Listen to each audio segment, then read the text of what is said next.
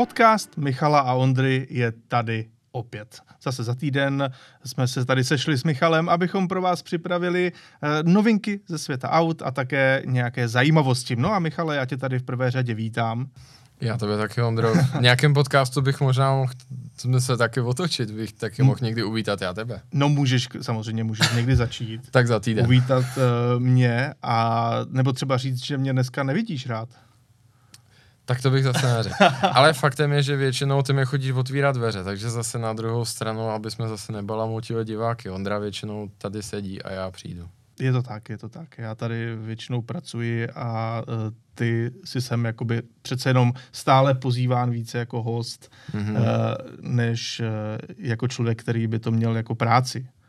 Pravda. Uh, což a je to tak. Ve výsledku tyto podcasty jsou pro nás oba hlavně zábava, řekněme si to na rovinu. Doufáme, že i pro diváky a posluchače. Uh, je to t- Doufáme, že vás osvěží v těchto párních letních dnech. Rozhodně doufáme. Uh, každopádně já bych chtěl ještě připomenout na začátek, uh, stále je na stáncích nové číslo magazínu Faster.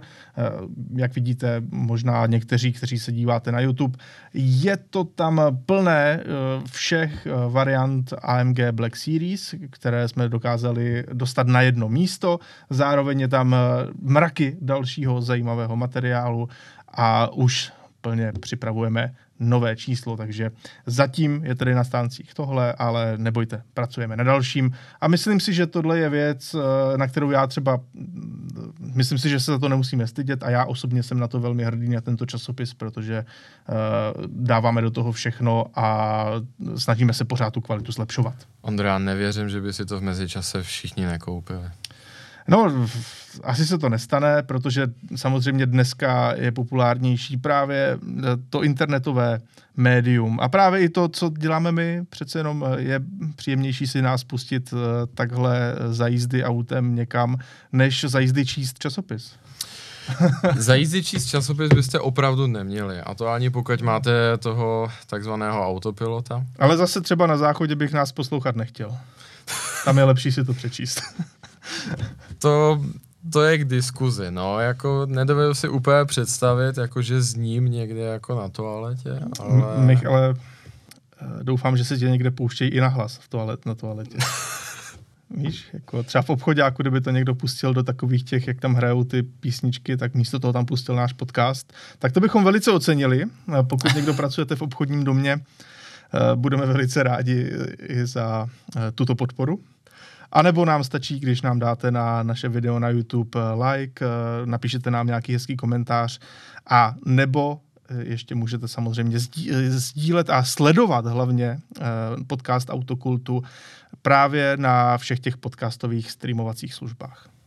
Nebo znáš, třeba můžete vyrobit mem.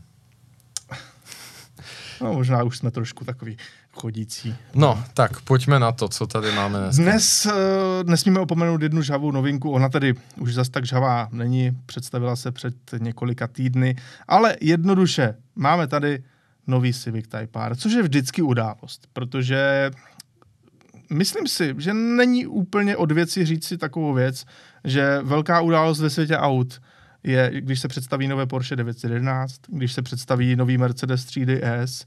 A myslím si, že už malinko za těch eh, dneska už vlastně šest generací hmm. se dá považovat eh, vždycky takový ten milník.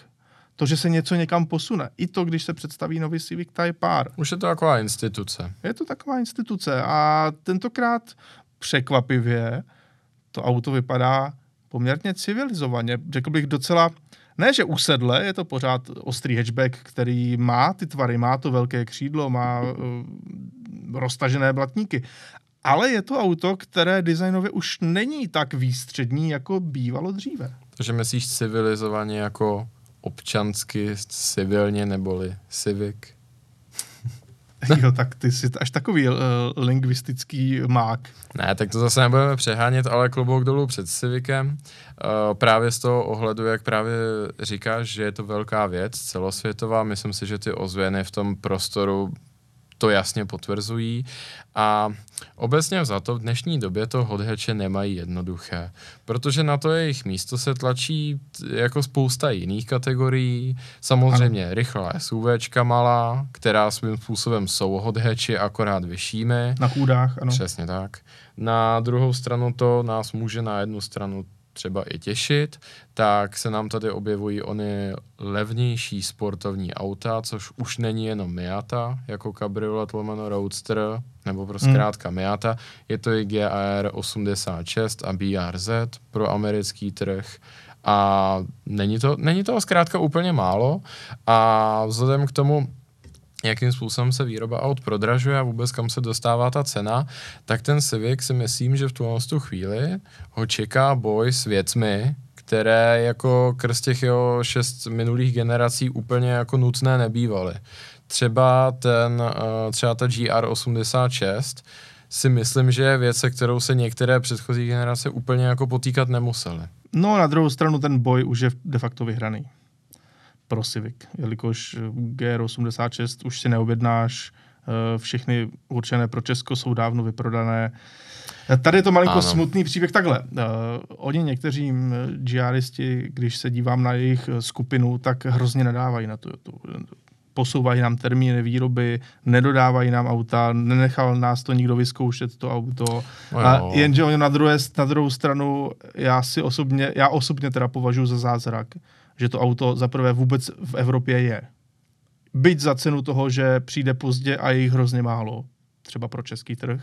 Myslím, že to bylo 160 aut a víc hmm. už objednat nepůjde. Tam bych úplně nenadával na Toyota, to, jsou, to je no, prostě realita. Uh, takhle, uh, já bych taky nenadával na Toyota, ale právě jsem to takhle pochytil, že hmm. plnost těch čekajících uh, fanoušků na tohle auto, budoucích majitelů, tak velmi nadává, že za to dali svých těžce vydělaných 850 až 930, 950 tisíc dle verze a že to auto nemají, ale na druhou stranu za, za mě je zázrak, eh, jak už jsem říkal, to, že to auto vůbec v Evropě je, ale ještě větší zázrak je, že je za tyto peníze. Protože za 850 to Naprosto. byl kup století. Ten, kdo to dokázal uh, objednat, ten, kdo to udělal, ten, kdo to opravdu koupil, ten, kdo na to auto čeká, tak uh, zaprvé na tom asi nikdy neprodělá, minimálně z hlediska nějaké té uh, částky. Myslím si, že nikdy to levnější auto moc nebude.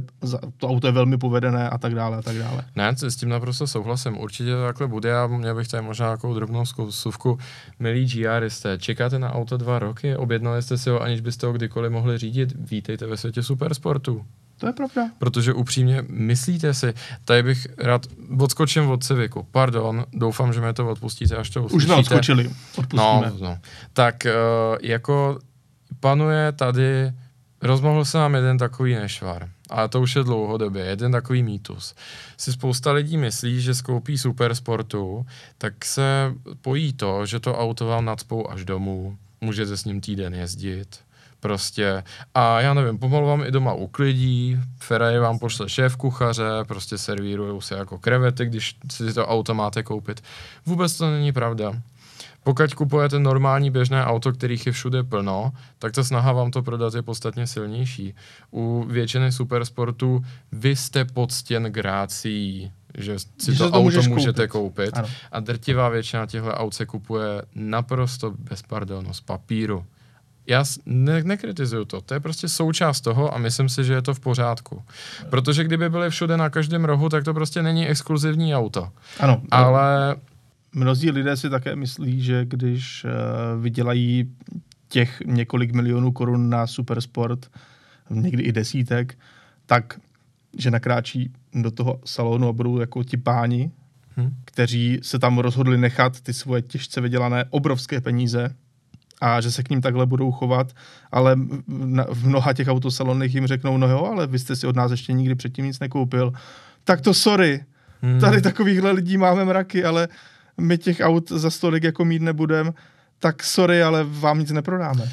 Je to tak, no, jako ta současná situace je taková, že takhle, uh, Ferrari zrovna má nějaká demo auta, ale popravdě... Teďka 296 jo, je docela dost a, a, a lidi zatím musím říct, že na to reagují všichni velmi jo, pozitivně. ale tady, tady je, to jde na vrub, jako myslím mimořádně jako snaživého a schánčlivého dílera v Praze, mm-hmm. ale jako mezinárodním standardem to není a těch modelů a hlavně těch variací, jak vy si to můžete nám specifikovat, je tolik, že prostě přesnou testovací jízdu mít nebudete. Pak jsou věci, jako je třeba MC20, kterých je tak málo a ta výroba tak vázne, že demo prostě není žádné. To se totálně koupilo z papíru. U Lamborghini úplně nevím, jak to je, ale taky si nejsem vědom, že by zrovna bylo jako tisíc těch demo aut a třeba 911 u Porsche, tam se na demo čeká dlouhé měsíce, zdali vůbec. A hlavně jako, když si chcete objednat turbo, nebo GT3, nebo GT2, tak to nikdy nemá žádné demo. To no, se jasně. vždycky kupuje z papíru. Jasně. No, ale zpátky k Civiku. Tam to třeba tak nebude, ale chtěl jsem prostě zkrátka mu vyseknout poklonu, protože svým způsobem ten trh uh, má teďka jako těžké soupeře a to hmm. se nebudu bavím jenom o tom českém trhu. Koukal jsem na to spíš tou americkou perspektivou, kde GR86 i BRZ bude plno a tam opravdu jako to bude na že mezi těmahle dvěma autama, protože v obojí to spadá do té scény těch japonských aut a myslím, že v té Americe je to ještě vyhraněnější, že jako nešopujete mezi Audi S3 a Civicem. To prostě máte rád japonská auta, jdete si pro Civic, anebo třeba BRZ. No jasně, jasně, je to tak. Já bych k tomu auto dodal jenom jednu takovou věc, že ono opravdu navazuje na tu krásnou dlouhou historii. Přece jenom eh, první Civic Type R, ten se sice v Evropě neprodával, ale bylo to teda pořádně ostré auto. Mm-hmm. Ten druhý už se prodával někde na přelomu milénia začal, to je uh, Civic Type R, kterému se přezdívá pekařská dodávka dle toho jeho tvaru. Ono ostatně ten tvar u těch Civiců byl vždycky takový uh, tak nějak jako podivný když to řekněme. Ne podivný, ale prostě specifický. Nikdy to nebyl de facto klasický hatchback se vším všude, možná kromě té první generace. No tak ono to začalo právě už od auta pana primáře Blaže, že jo. To, to bylo taky takový, ale jako svým způsobem zajímavý. Ne, je to, je to vždycky zajímavé, to se zase jako musí nechat, mm. to není výtka, to je jenom konstatování, tak právě i ten první u nás v Evropě, což byla vlastně druhá generace mm-hmm. Civicu Type R, uh, tak to bylo povedené auto. Dneska právě paradoxně ta auta podle mě už téměř všechna padla, uh, takže to můžete brát teda takový jako drobný typ na zajímavé auto ke koupi, protože ony jsou relativně levné, ale už úplně zmizely z incerce. Nedávno jsem se na to díval právě. V Česku byla auta třeba dvě, přitom dřív jich bývalo mraky. A, a jedno mělo na to nesmysl a druhé bylo v hodně těžkém tuningu a de facto v Německu se dal objevit nějaký hezký málo jetý kousek, ale už stálo přes půl milionu korun, eh, spíše třeba k sedmistům tisícům. A jako tohle auto v hezkém stavu už de facto hodně zmizelo z inzerce a svým způsobem i ze silnic. Mnoho z nich hmm. už skončilo samozřejmě zničených nebo je v, v rámci přestavby na relí nebo něco podobného.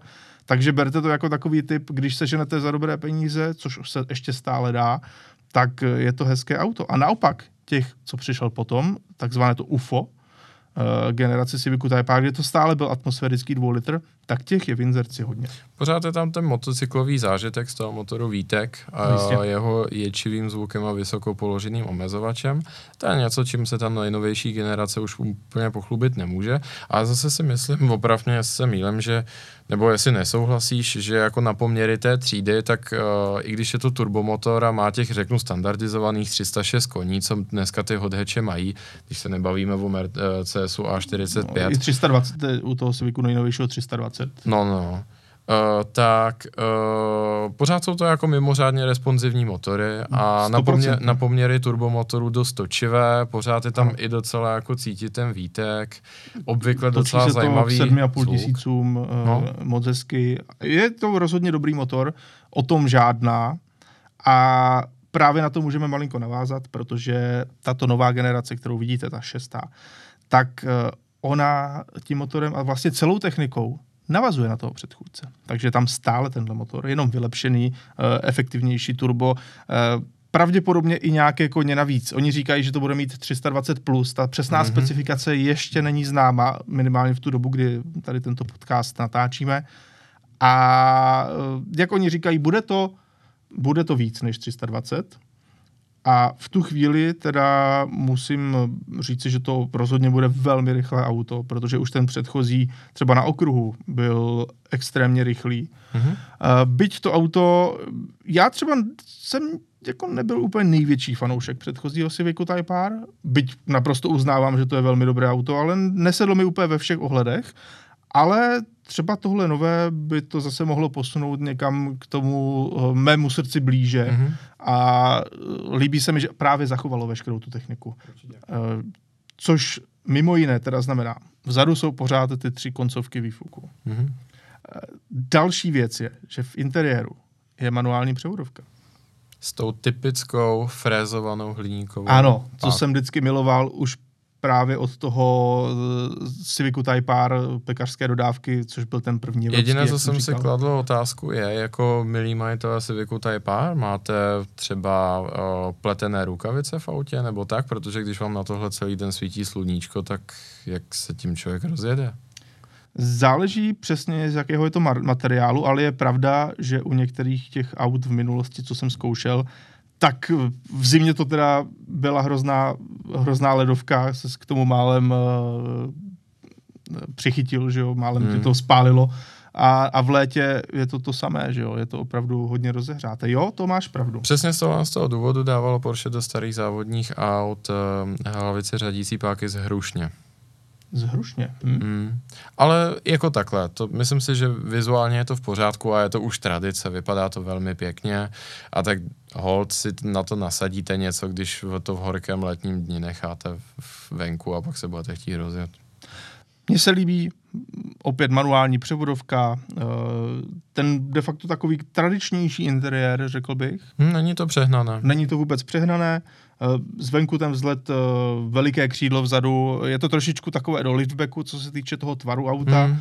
ale ve výsledku proč ne? Já jsem velice, velice potěšen, že takové auto ještě vzniklo. Oni sami říkají, že to je poslední Civic Type R s tou klasickou technikou bez elektrifikace, mm-hmm. což je asi pochopitelné v dnešní době. A uh, opravdu mě zajímá třeba i taková ta klasická záležitost, jaký to bude mít čas na severní smyčce Nürburgringu, kam se to posune, uh, o kolik to auto zase bude rychlejší, protože předpokládám, že pomalejší než předchozí generace nebude. To by udělali to, někde marketáci Hondy špatně. To určitě ne. A když se tady díváme na ty obrázky, tak mimo jiné vidíme, že chtějí určitě soupeřit o nějaké měřitelné výkony a ačkoliv to řeknu u Hondy a vůbec japonských značek není úplně tradicí, tak to auto obová Micheliny. Michelin a PS4S a Cap2 se stalo takovým zlatým standardem, pokud prostě chcete zajet něco proti stopkám. No, určitě. Naprosto s tebou souhlasím. Všeobecně asi to není žádný tajemství, když řekneme, že jako v tom globálním hledisku Michelin je asi dneska nejdál, co se týče pneumatiky. Samozřejmě existují jiné skvělé gumy, ale jako značka celkově drží ten standard asi nejnižší. Údajně nás teďka čeká úplně nová generace vysokovýkonných gum od Pirelli, od kterých se no. očekávají jako zázraky. To bude přímá konkurence právě Cup 2R, mm-hmm. kdy to byly takové, mm, přezdívají tomu homolo, eh, teda, eh, ne homologační, ale kvalifikační gumy, mm-hmm. kdy ta pneumatika drží hrozně, ale jenom chvíli. Je to taková opravdu pneumatika ne na mnoho kol na okruhu, Cup 2R, a Trofeo RS, které chystá Pirelli, asi na tom bude velmi podobně. Uvidíme upřímně, jak se to vyvine. Každopádně na tom věku je právě tohle to zajímavé, co mě jako zaujalo, protože s těmi japonskými auty si často asociujeme spíš ty domácí věci, jako je Bridgestone, hmm. Uh, Yokohama, Yokohama, přesně tak, uh, Falkny hmm. taky. No tak uvidíme, já jsem veliký fanoušek toho, že se mm-hmm. tohle auto ještě ponechalo tu svoji klasickou techniku eh, bez elektrifikace s manuálem. Samozřejmě to předokolka, samosvodný diferenciál. V tomhle se nic zásadního nezměnilo, což opravdu někdy ta změna eh, když nastane, tak nemusí být úplně k lepšímu, takže mm-hmm. já mhm. jsem v tomto případě rád, že alespoň něco na tom světě zůstalo ještě tak, jak bylo dřív. Mm. No a když uh, už mluvíme o tom, co bylo uh, dřív a co nebylo dřív a jak se změn, změnil náš celý svět, tak uh, teď tady máme asi spolupráci století. Michale, tyto dvě automobilky, obě samozřejmě dneska už velice prestižní, se spojily. A no, jen se podívejte sami na ten obrázek. Je to totiž spojení značek Rolls-Royce a Hyundai. Asi to není úplně to, co byste čekali, tady trošičku, trošičku vás napínáme a snažíme pobavit, protože konec konců asi nebudeme čekat na dodávku H1 by Rolls-Royce, ani to nebude Rolls-Royce RRI 10. Já bych ale k tomuhle měl malinkou vsuvku, mm-hmm. protože jak jistě víte, tak my natáčíme samozřejmě i pořad eh, do České televize Automoto Svět, všeobecný motorismus se vším všudy. A k takovému pořadu nutně člověk potřebuje mm-hmm. i služební eh, auto na natáčení, ideálně dodávku. A právě to, co tady vidíme, Hyundai Staria, tak eh, to už nám přijelo jako naše natáčecí auto.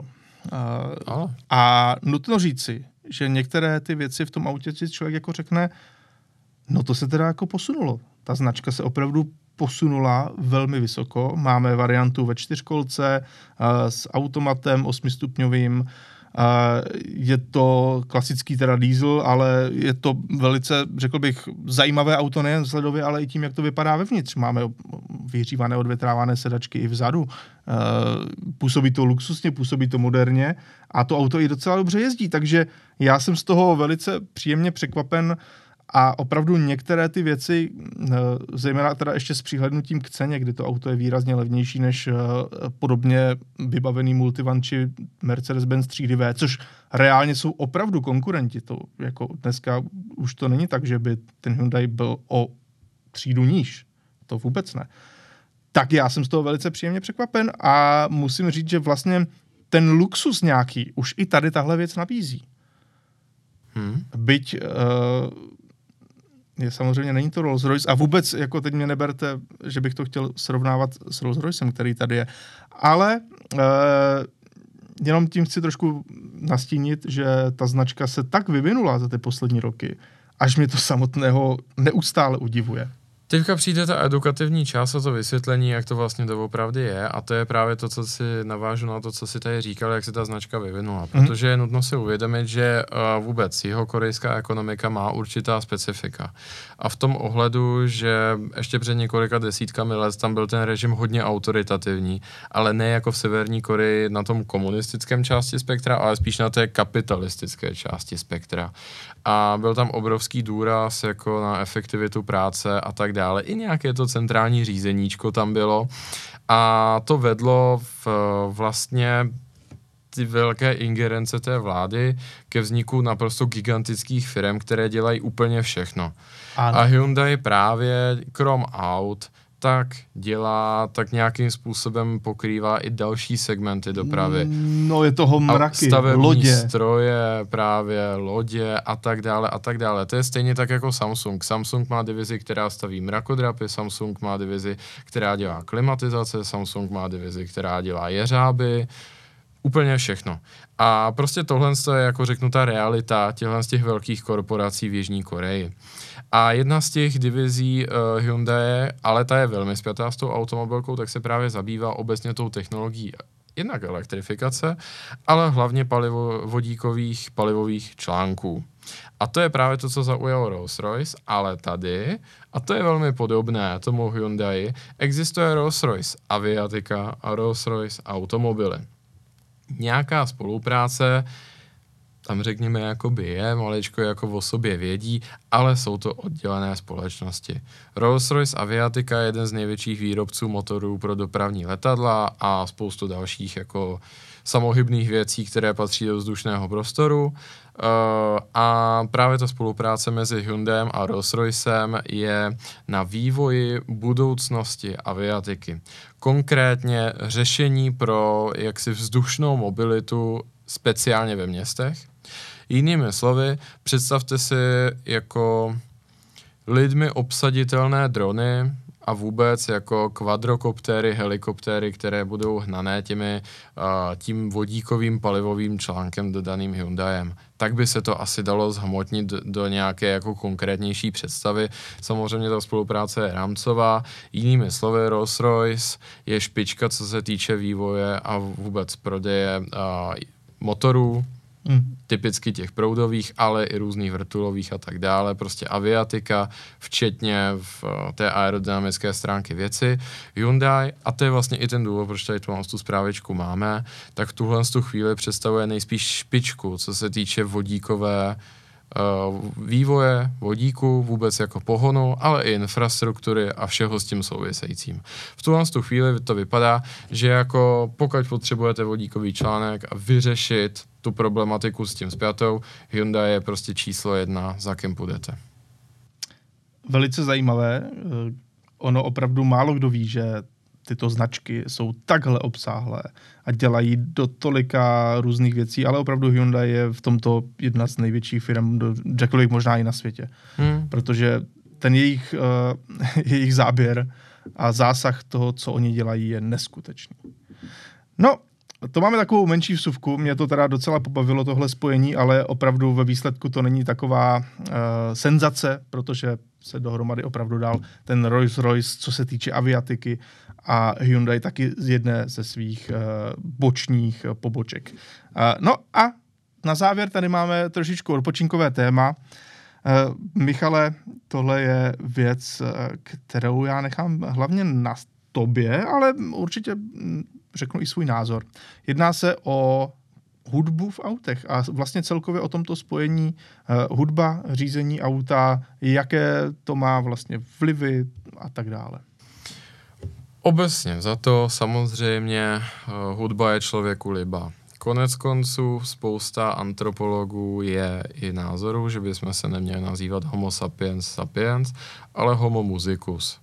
Byly tady takové nápady, je z jednoho prostého důvodu. Uh, I když byly kultury některých civilizací naprosto oddělené a v zásadě se nemohly ovlivňovat navzájem, všichni lidé umí nějakým způsobem s tím pracovat a rozumí hudbě. V tom jsme unikátní i od jiných zvířat prostě. No a samozřejmě, že jako hudbu máme všichni rádi a po, v naší kultuře hraje neodmyslitelnou roli do dneška a tím způsobem ji máme zpětou nějakým způsobem i s řízením. Je to, řeknu, takové odpočinkové letní téma. Eh, zjistil jsem, že minimálně z těch nejzajímavějších je aspoň šest nebo sedm recenzovaných studií, a to i provedených na zdravotnických pracovištích, jaké má vlivy hudba na řízení.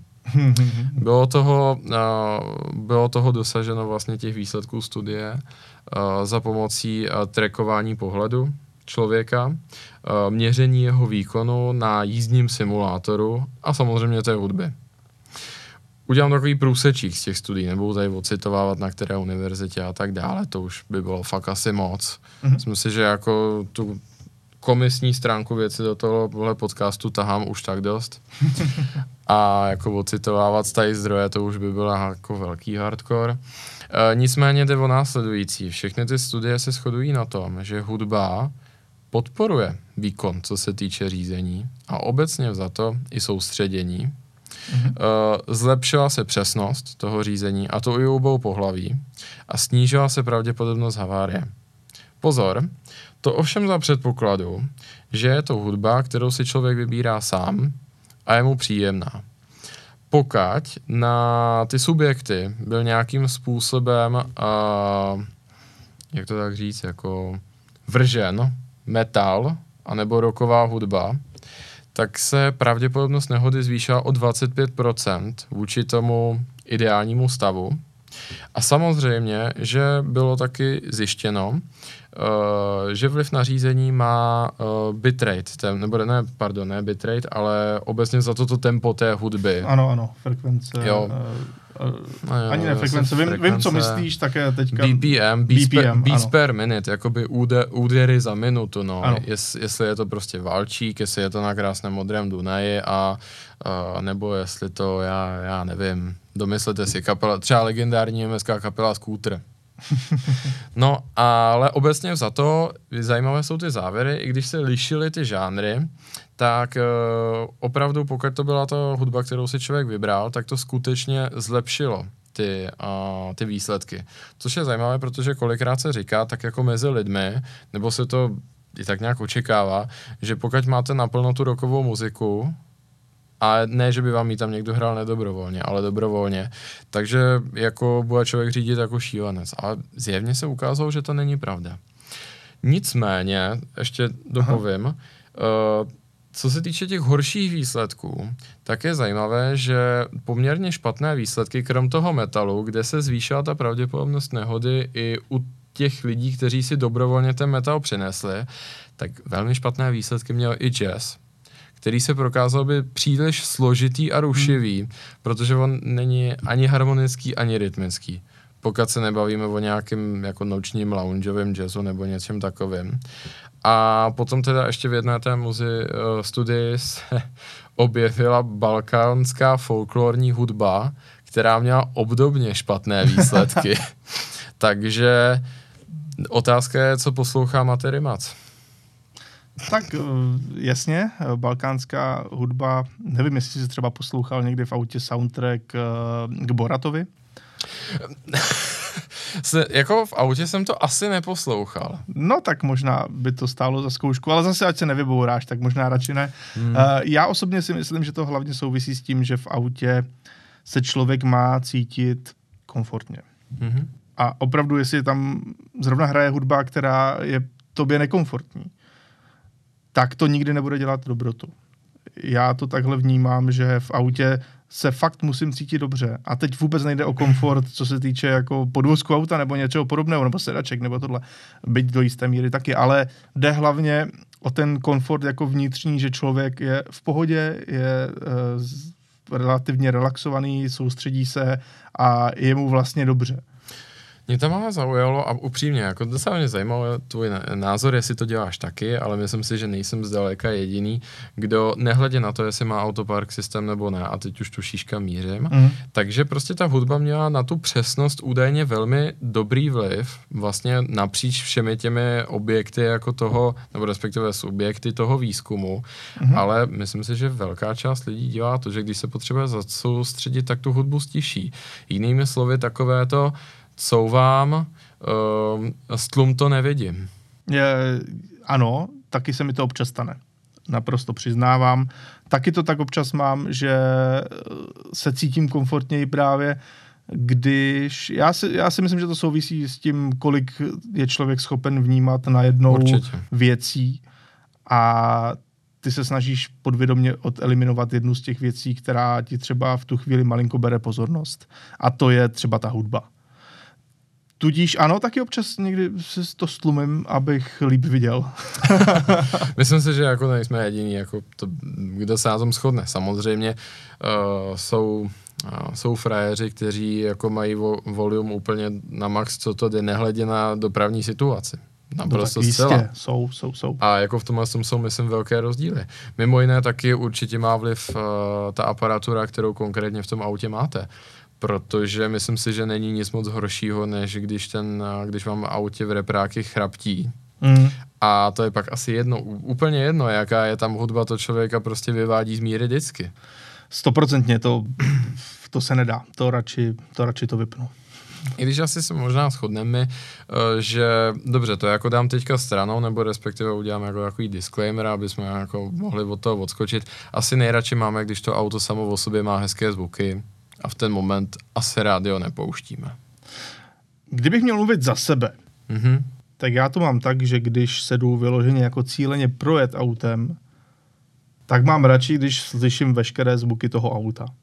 Což si myslím, že je poměrně logické, byť mm-hmm. samozřejmě už jsem viděl i lidi, co na okruhu jezdili s hudbou, no. ale já mám rád prostě tu plnou kontrolu a k té se podle mě váže i to, že slyšíš veškeré zvuky opravdu i, nemyslím jenom motor, myslím 100%. všechno, co se děje kolem, aby z náhodou věděl, jestli někde, někde něco není úplně špatně. Plno věcí se opravdu dá slyšet. Taky mě samozřejmě baví poslouchat ty zvuky veškeré, ale uh, to je opravdu, když se jdu cíleně projet. nevím, jestli by mi to teda šlo líp, když bych si tu hudbu zapnul nějakou, kterou mám rád. Já osobně si myslím, že v tomto případě ani ne. Ale může to pomáhat spíš té pozornosti a reakcím na delší cestě. To zase já mám zkušenost, na delší cestě poslouchám hudbu. Určitě. A přijde mi, že je to rozhodně jako lepší, byť nemusím ji nutně poslouchat. Často je to i tak, že mm, mám v autě ticho a třeba si povídám se spolujezdcem nebo uh, de facto mám i to ticho jen tak a v tu chvíli mi to třeba nevadí, protože to ticho mám taky občas rád. Hmm. Ale naprosto souhlasím s tím, že když jezdím hodně často delší cesty, jezdím hodně kilometrů, myslím si, že ročně klidně 80 tisíc kilometrů najedu. A v tu chvíli opravdu poslouchám hudbu a přijde mi to velmi fajn, že to člověka tak přesně jako hodí do nějaké pohody, když to je ta hudba, kterou mám rád. Tak konec konců jako se správně zvolenou hudbou, tak se určitě dá hodně pracovat i s únavou. Eh, stoprocentně, bez zesporu je to určitě mý únavné, když máš co poslouchat, máš ty různé věmy, eh, máš nějaké písničky, které jsou třeba každá malinko jiná mm-hmm. a, a, tobě to pořád malinko zaměstnává eh, ten mozek v tom ohledu, že přesně není to monotónní. A tady se s tebou naprosto stotožňuji a to je opět jakoby důležité, co je říct. Všechny tyhle studie se zabývaly i proto, že možná lékaři je úplně nenapadlo jako zkoumat tak eh, úzkou, úzkoprofilovou kategorii jako ježdění na okruhu, tak se zabývali jako běžnou dopravní situací a řízením hmm. na pozemních komunikacích. Chápu. Myslím si, že mít spuštěnou hudbu na okruhu je špatný nápad, protože opravdu tam o tom, jak dobře pojedete a mimo jiné i jak bezpečně, tak rozhodují sebe menší detaily. A právě, jak říkáš, uh, dá se i vůči tomu, mimo jiné, jak jsme tady říkali v jednom z těch minulých podcastů, kdy jsme rozebírali Herberta Karajana, mm-hmm. von Karajana, že určitě to, že byl, uh, v, měl dokonalý sluch a že byl uh, dirigentem, takže mu určitě pomáhalo v tom, aby s těmi svými krásnými auty byl jako dobrý řidič, protože spousta věcí se podle toho zvuku i dá předvídat.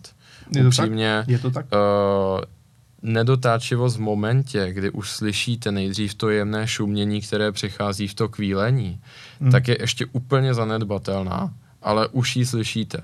Nemus, v tom volantu ji můžete cítit jenom náznakově a u spousty aut vůbec, ale těma ušima ji můžete slyšet jako první. Nebo i takové detaily, jako je trefit čáru, která není na okruhu extra hlučná, jako třeba na dálnici. Hmm. Nebo vůbec, jako to, že máte na tom okruhu kamení, nebo konec konců, když se jede za mokra, tak samozřejmě, že něco vidíte, jako kolik tam máte té vody, ale jakým způsobem ta voda šumí v těch podbězích, to taky svým způsobem no, dává najevo, co hlavně, se děje. Hlavně v zimě. Tam Určitě. to je velice, protože když ti auto najednou stichne, to je tak ta voda už není voda, už je to led. Hmm. A to taky velmi pomáhá tomu, aby si porozuměl, po čem zrovna jedeš. Takže stoprocentně. Eh, já osobně si myslím, že všechny tyhle věci se podepisují na tom, jaký člověk je řidič.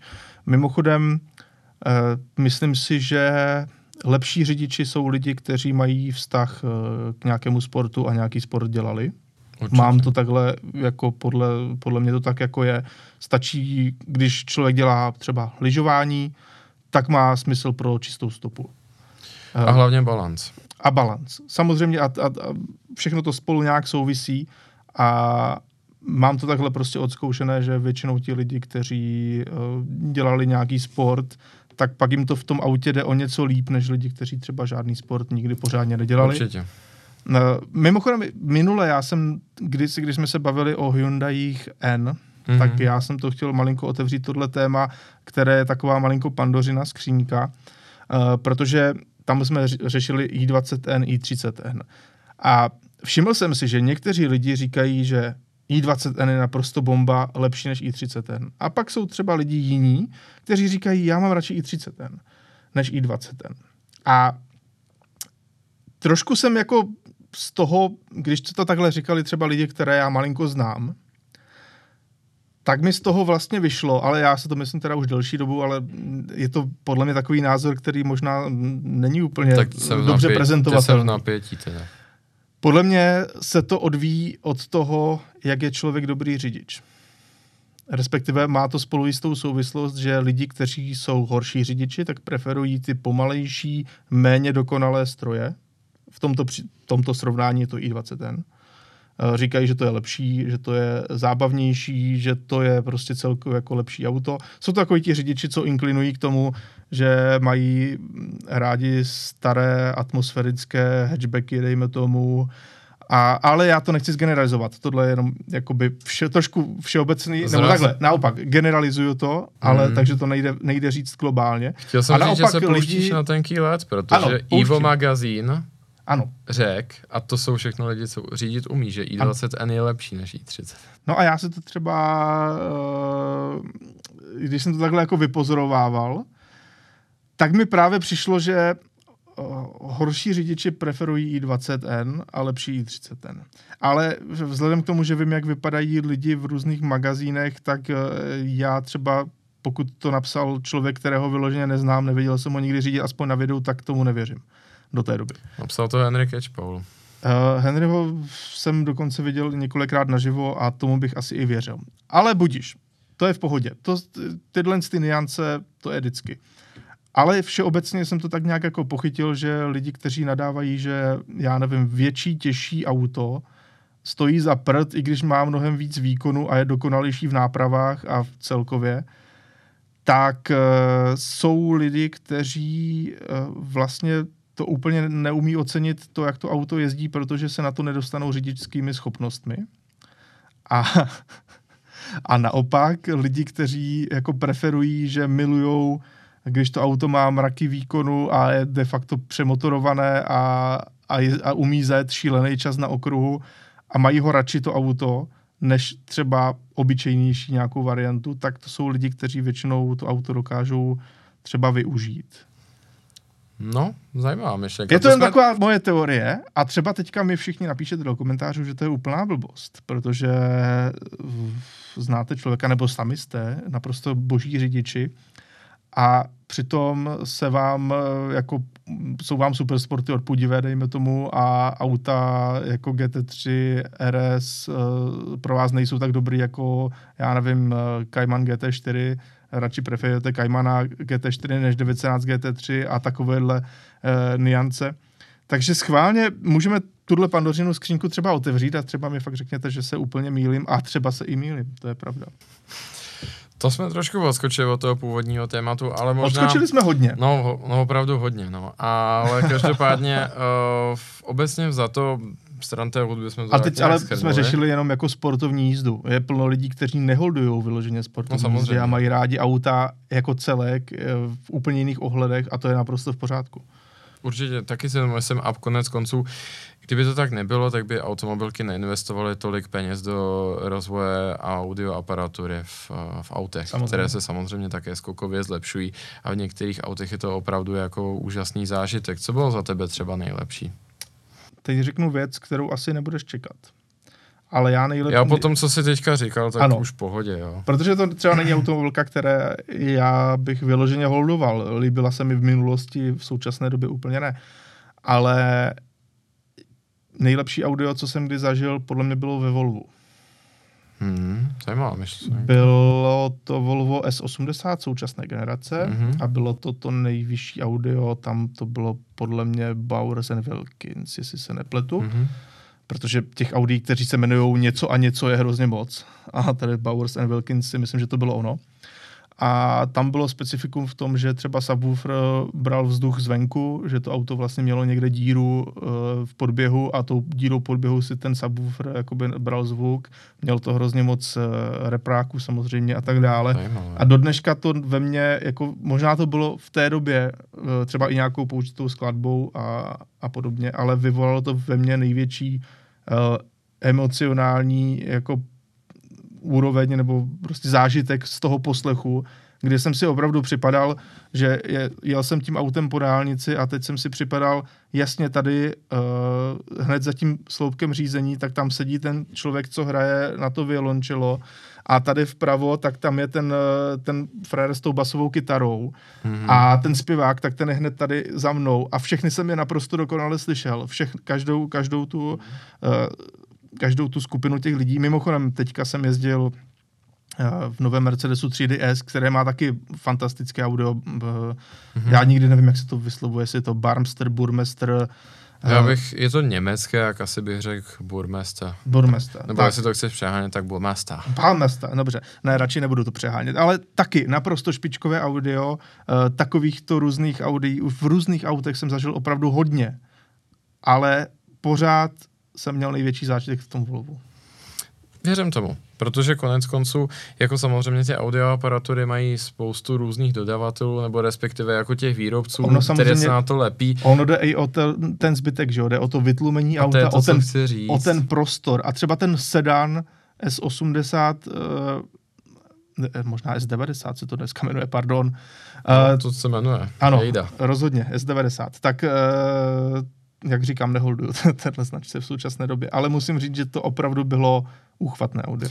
No, tak to, jsem, to je to, co jsem právě chtěl říct, jako nalíme si čistého vína, ono do značné míry je to prostě jenom marketingová hříčka, ten znáček, který ten výrobce, je na těch ano. reproduktorech, ano.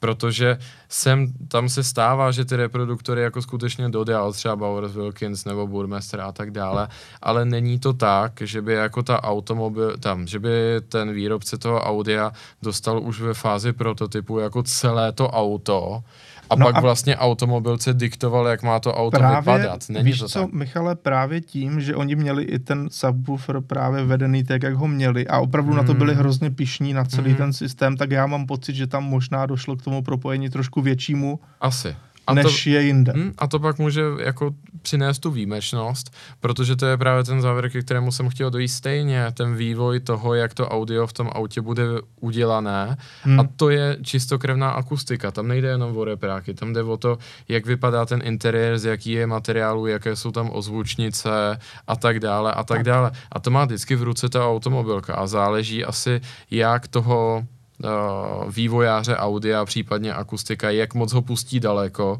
a co všechno si v rámci celkového designu toho auta jako vodně nechají líbit, když to tak řeknu. A jako v tomhle tom ohledu si myslím, že zase se nedivím, že si řekl, že je to Volvo, protože to je jedna z těch značek, kde věřím, že pro ten komfort a well-being jako toho řidiče jsou ochotní jako zajít nejdál, když to tak řeknu. Protože nepotřebují čas ze severní smyčky, ani nic jiného. U Volva se hledí na komfort, ani šestiválce. Euro NCAP, ani šestiválce. U Volva se hledí na komfort, Euro NCAP a to je všechno. Ano, a právě na takové ty technické vychytávky to taky docela do toho šlapou. No a ano, dává mi to teda takhle, jak jsme si to probrali, trošku smysl v tom, že opravdu třeba pustili ty techniky z Bowers Wilkins nejdál. Jo, naprosto tomu věřím. Upřímně se týče těch audioaparatur, tak já asi jako úplně jasného favorita nemám. Možná bych jako mohl v, v rámci jedné třídy uh, říci, kde mě velice zaujalo uh, Audio Sonus Faber, což je italská značka, mm-hmm. která se rozhodla a jsou na to extrémně hrdí a pozbírali taky na to dost ocenění. S Maserati udělat speciální audio systém pro MC20. Uh, zajímavý počin ale musím říct, že mě to třeba úplně takhle nevzrušuje, protože si myslím, jakoby v tom autě úplně exkluzivní audio aparaturu nepotřebuju protože tak nějak mi to trošičku jde proti smyslu celokarbonového auta, mít tam úžasné audio, ale faktem je, že jsem ho slyšel a je to skutečně dechberoucí audio. V hmm? tom jako, je to taková jako number one v té kategorii, protože akustika prostě malého dvoumístného supersportu z karbonu je a priori naprosto příšerná a to, že se jim to podařilo přetlačit, je zázrak. Jinak vůbec za to asi hodně se mi líbí to, co má uh, koncern Volkswagen, takže jak Audi, tak Porsche v těch velkých autech mě asi nikdy jako nesklamalo a vždycky hmm. se mi tam ty audio soustavy líbily. BMW kolikrát taky velmi příjemně dovede předkvapit, nejenom hlavně na těch případkových, ale na těch obyčejných. To, to mě docela zarazilo. No a úplně poslední věc, a tím si myslím, že to ukončíme poslední době se hodně mluví, no spíš poslední dva až tři roky, o fenoménu takzvaných ASMR, neboli Autonomous ano. Sensory Meridian Response. A jinými slovy, když to řeknu tak lidově, tak to jsou prostě takové ty příjemné zvuky, které vám způsobují úplně to šimrání. A proto je YouTube plné videí, jak lidi s dlouhými nechty hladí dřevo, Uh, nebo já nevím, někdo, dr, někdo drbe psa jako na profesionální mikrofon a tak dále. Některá ta videa jsou dosti bizarní a Já ano, myslím, že většina jich je bizarní. Většina, naprosto, vlastně celý tento fenomén je malinko bizarní, byť Skutečně. uh, ten původní záměr asi vůbec nebyl špatný, ale to, co se z toho nakonec vyvinulo, je hodně podivná záležitost. Ale myslím si, že autaři v tomhle tom budou úplně specifická skupina, protože nás jako budou bavit určité jako zvuky. A tak mi řekni, Ondro, se týče jako aut, co je tvoje ASMR? A n- hele, zkus se vyvarovat toho, že by to mělo být jako zvuk motoru z výfuku, protože to je kliše, jo? A to je úplně jakoby standardní kategorie, kde každý máme nějakého svého oblíbence. Zkus se podívat někam trošku jinam. Co mě jako z- z hlediska zvuků se líbí na autech. A může říct i to konkrétní, co v tom třeba exceluje, jo? Já třeba rozhodně mám rád uh, dvě věci. První věc je cvakání otevřené kulisy, převodovky. To je Mhm. takový jako uspokojivý, jako jak tam ten kvalt dáš a ono to prostě udělá ten to cvak. A ty si říkáš, jo, to, to je ono. Jako No, prostě jasně. to, to člověka tak jako vnitřně fakt jako potěší a řadí si vyloženě pro radost. Druhá věc, co je s tím spojená, a to už dneska málo kdo, jako, podle mě už to málo kdo u nějakého auta je nového. A eh, je to spíše specifikum manuálových uh, atmosférických uh, aut. A tam teda jde o zvuk motoru, ale je to takový ten zvuk, kdy to auto, když přeřadíš, tak ono v tu chvíli, jak tam vlastně ta spojka znovu zabírá, tak ono to dělá jako, jako lehké vyštěknutí. Není to jako Vím. doví, jo, vyloženě jako, že by střílel Mhm. mm-hmm. výfuk nebo něco, mm-hmm. ale prostě když řadíš rychle, tak to dělá pu, pu, pu, jo, tak tohle mě jako šíleně baví, proto mám eh, částečně rád právě manuálová atmosférická auta, ale to už je zvuk motoru, takže to asi není úplně to, na co se vyloženě ptal. Jinak jako nejsem úplně takový ten člověk, že by si potrpěl na to, jak se zavírají dveře, jak uh, já nevím, jak je hlučný elektromotorek eh, v nastavení volantu nebo něco podobného. Každopádně ale opravdu třeba ta otevřená kulisa nebo všeobecně to, co se týče manuálního řazení, ty zvuky, tak ty mě baví. Jo, tam s tebou naprosto souhlasím, to bych určitě taky jako dal mezi své favority, co mě jako hodně baví a myslím si, že je takové specifické a musím říct i to konkrétní auto. Mají to GT Porsche aktuálně. Mm-hmm. U dalších aut jsem to minimálně v téhle míře nepozoroval. I vzhledem k tomu, že ta auta mají hodně blízko těm svým kapovým předobrazům, Mm-hmm. tak myslím si, že jako nikdo na světě jsem neslyšel, že by se nějak výrazně stěžoval na brzdy u těla z těch aut. Jako brzdí fakt fenomenálně. Mm-hmm. I ty průměry jsou tam víc než dostatečné. A opovažuji se říct, že to právě bude na konto toho, že jsou to jako skoro závodní brzdy, skoro. Tak oni jsou velmi hlučné. Ale nemluvím ano. tu o pískání, když člověk jako dojíždí na křižovatku. To dělají taky, ale to mě asi tolik nebaví. Hmm. Ale mě baví v momentě, kdy opravdu jako jdete tvrdě na brzdy, tak je to takový zvláštní mix mezi hučením a bzučením, jo. který vychází který vychází jako z té brzdové soustavy tak jako komplexně. Řekl bych, že je to rezonance někde mezi rozdělovačem a hlavně hmm. to půjde asi na konto toho třmenu a těch prasátek v něm. Ale to je něco opravdu jako, to se ani nedá popsat. Rozumím a mě třeba, teď se zase vrhneme do jisté jako filozofické sféry, tak mě třeba malinko na některých fanoušcích do aut hrozně vadí, malinko hrozně vadí, dobře, to jsem to trošku překombinoval, ale opravdu mi vadí takové ty názory typu uh, já potřebuju, aby to auto perfektně brzdilo za všech okolností i na okruhu, ale hlavně, ať ty brzdy nejsou hlučné. To nejde to dohromady. Nonsense. To je naprostý nesmysl. A třeba automobilky na to hrozně dávají, že brzdy nesmí Fakt? hlučet. Ale pak vidíš přesně všechny ty M-kové bavoráky, co po jednom kole na, na okruhu už přestávají brzdit, protože mají prostě debilní destičky. Ale, ale to je chyba, jako to, naopak já si myslím, že ten zvuk od těch brzd, jako když tak řeknu, jako je sexy, mimo jiné, když si pustíte onboard. Jasně, tak pískání úplně chápu, že to A to každého nebaví, když jede po městě a pískají mu brzdy, dobře. ale, A víš, ale jednoduše to k tomu patří. a víš, co je to zásadní chyba? No. S GT, jednou provždy, s GT3 a s, ne, s AMG GTR a tak dále se nejezdí po městě. To auto má být ve volné krajině prostě a jako trochu jet. pak vám to nemůže vadit. A říkám, jako ten zvuk těla z těch brzd, který mimo jiné třeba, když uh, si to teďka úplně nedovedete představit, tak si najděte uh, onboard z Le Mans kategorie GTE, prostě ta GT auta, Hmm. To závodní auta to dělají všechna. No, prostě. pochopitelně. Já jenom, abys trošku nestřílel do vlastních řad, protože třeba na tvém Instagramu jsem teďka nedávno viděl fotku, jak parkuješ v centru v GT3 Touring. Fakt? Ano, jo, byl, to, jsi, byl jo, jsi jo. na jídle. Tak... Ale pozor, já jsem potom jel na Rakovnicko a strávil ano, jsem tam... Takže to byla jenom mezi zastávka. Jo, strávil jsem tam 400 km na okreskách. Tak to je hezké. Takže to, doufám, že, jo, je, potřeboval jsem jenom to kafe předtím. Michale, poslední věc, uh, jenom moje otázka. Um, ovlivňuje tebe právě jako ta hudba v řidičském stylu? Ty jsi říkal, že ta, že ta, že ta studie to vlastně vyvrátila. Ale mě to docela jako zajímá, jestli si teda řekneš, ty, teď hraje dobrá písnička v rádiu, když třeba posloucháš zrovna rádio, a, a začneš jako tak nějak jet mm. víc v rytmu. Jo? To bude možná ten problém, já neposlouchám moc rádio, já Chápu. fakt mám komplet Apple Music furt, a nebo třeba podcasty, ne, že bych byl takový narcis, že bych si pouštěl na spoustu tím To ne, jiný. já bych se slyšet nechtěl. Znát, já taky ale, ne. Ale... ale chtěl jsem říct jako jo, ovlivňuje mě to. Teďka je otázka, a na to by se musel udělat slepý pokus, jestli je to ten Pygmalion efekt, že si řeknu, teď pojedu tvrdě a k tomu si dám ten playlist, mm-hmm. anebo jestli je to naopak.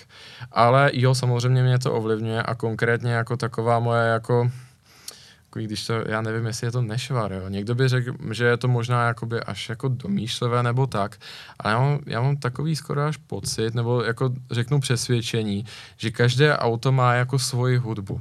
No to chápu. Když to, je to třeba, to taky když je to třeba v Lanči Deltě, hmm. tak já prostě nemám pocit, že bych tam měl pouštět cokoliv jiného než Europop 80. let.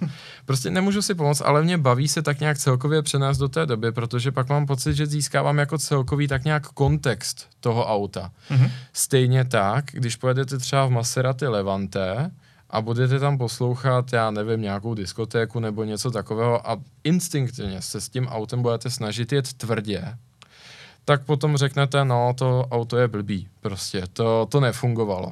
Ne, protože třeba v Maserati Levante nemůžete jezdit jako šílenec, protože to auto je obrovský. To auto potřebuje, abyste si tam pustili traviátu, jeli v klidu a dívali se kolem sebe a čuchali, jak prostě voní ta kůže a tak dále. Jo, prostě myslím si, že každý auto má jakoby to svoje. Ale pak samozřejmě, když mám auto běžného užití, uh, já já jsem takového názoru, že skoro každá hudba je krásná, takže jako hodně migruju krz ty žánry. Ale je třeba faktem, že když jedu po německém autobánu a potřebuju se udržet naživu třeba do čtyřech do rána hmm. a jedu rychle, protože tam nikdo jiný není, tak vyndám o, z mechaniky toho auta CD třeba Funk Wav Bounces od Kelvina Harrise, což je takové jako pomalejší, něco mezi R&B a elektronickou hudbou a dám si tam jako opravdu mixtape od Swedish House Mafia, který má, já nevím, 120-130 BPM, jo, a u no, toho jasně. fakt neusnu a nejspíš to samozřejmě ovlivňuje i ten styl já musím souhlasit hlavně s tím, že také poslouchám naprosto de facto skoro všechny žánry, co, hmm. co jsou. Eh, poslední dobou teda na svých dlouhých cestách hlavně rokové balady, ale občas do toho takové ty 80 90 ale občas do toho prostě prásknu Prodigy třeba a podobně.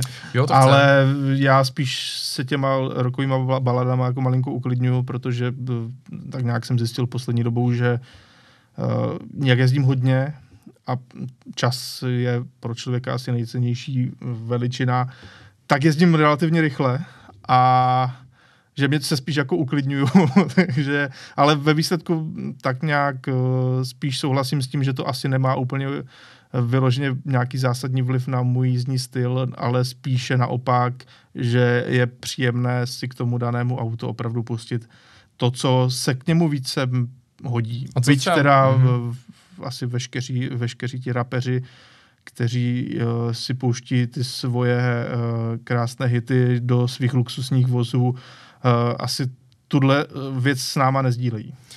To je otázka. Já myslím si, že i pro ně se jako najdou auta, protože zase, když máte auto upravené jako ve stylu Donk a je to prostě nějaká sedmdesátková Amerika, tam se to ano, hodí. Do Cadillacu Escalade že... nemůže, nebo do Cadillacu Escalade nemůžete pouštět klasiku, podle mě, jo? Tam si to myslím, ne, no. že to, to je jasně Jay-Z. A stejně tak, a to je možná trošičku kontroverzní, za mě třeba jako s touhle s tou kulturou a vzestupem hiphopu, tak je třeba spjatý i Mercedes SLR. To je zajímavé, to Byť to, nenapadlo. byť to auto je velmi klasický. Me- Mercedes McLaren. Myslím si, že by taky sneslo bacha, ale svým způsobem mi jako pasuje i do tohohle. Nemůžu si Já pomoct. jsem to auto nikdy neřídil, takže nedokážu úplně vystihnout jeho charakter, protože mě je třeba charakter tohohle auta zatím velkou záhadou, tak nějak celkově, protože Ona je, je to záhadou i vlastně... tvůrcům. Ano, já si myslím, že záhadou i tvůrcům, protože je to vlastně takové jako velké cestovní GT s motorem, který je mm, tak nějak, že jo, příbuzný spíš jako Mercedesu SL a podobně, Mm. ale zároveň je tam ten McLaren, který se snažil přitvrdit to na úroveň nějakého supersportu nebo udělat z toho auto do zatáček, byť je to veliká loď.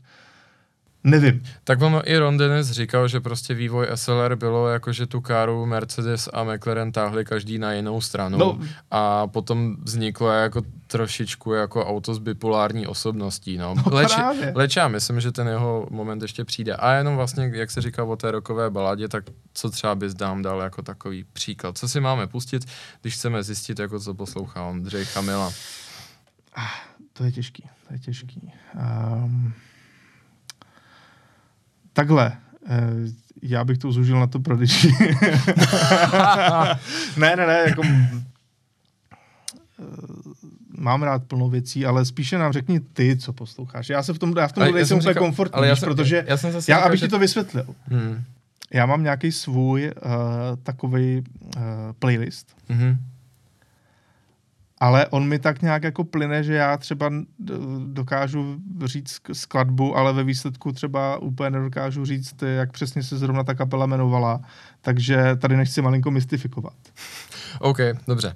Každopádně uh, já říkám, kdybych to tady měl vyjmenovávat, to jsme tady do večera, jo, protože já jsem schopný jako hrát i klasiku, uh, řekl bych, že mám zmáknutou nějak historii a určitě jako svůj vkus v rámci hip-hopu a R&B, Mhm. ale stejně tak mám rád i elektronickou hudbu, považuji se za takového třeba archiváře jako Kelvina Harrise a tak dále, ale mám rád i 70. v 80. tomto případě musím říct, že jakoby ten prapůvodní Kelvin Harris, ty jeho původní hity, kdy třeba si do toho sám zpíval, byly skvělý.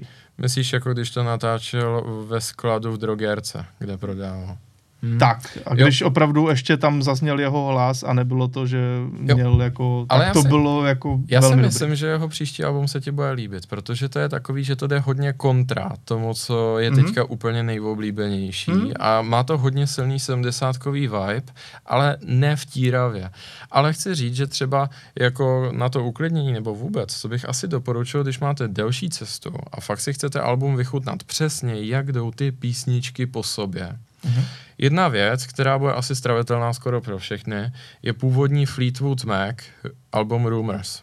Jasně. Za Fleetwood Mac. mě je to skoro až jako takový zpívaný epos, jo. Mhm. Protože to, to album pokrývá úplně všechny emoce a za, zahrnuje to takovou prostě komedii i tragédii lidského života a všechno mezi tím.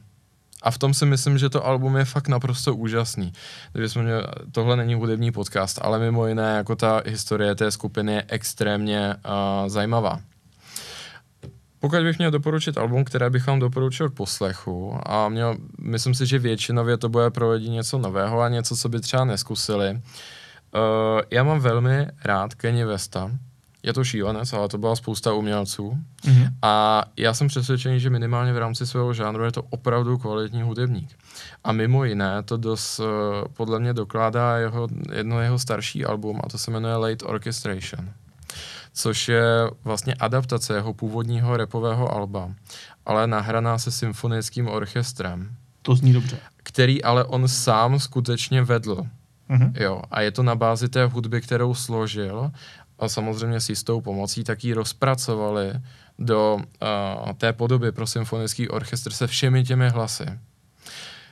Z mého pohledu je to jeden jako z takových milníků vůbec jako moderní hudby, leč není v popředí a nikdy v popředí nebude, ale je to za mě svým způsobem takový důkaz, že ta invence a úplně se jakoby nebát v té hudbě a směšovat třeba dvě věci, co úplně k sobě nesedí, čili věc, která je původem z geta, jako se symfonickým orchestrem, může přinést kouzelné výsledky.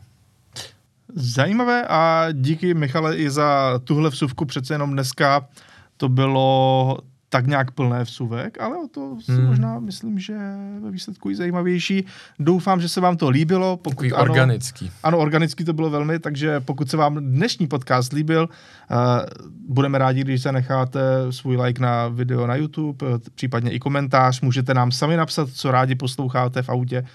A nebo samozřejmě, pokud nás posloucháte na streamovací platformě a na podcastových platformách, dejte nám odběr a budeme za to moc rádi. Takže za týden se tady uvidíme, Michale, zas. Jo. Udělali jsme si z toho hezkou tradici, doufám, že to bude takhle pokračovat i nadále a e, zase vám přineseme nějaké novinky ze světa aut. Takže díky a zatím naslyšenou.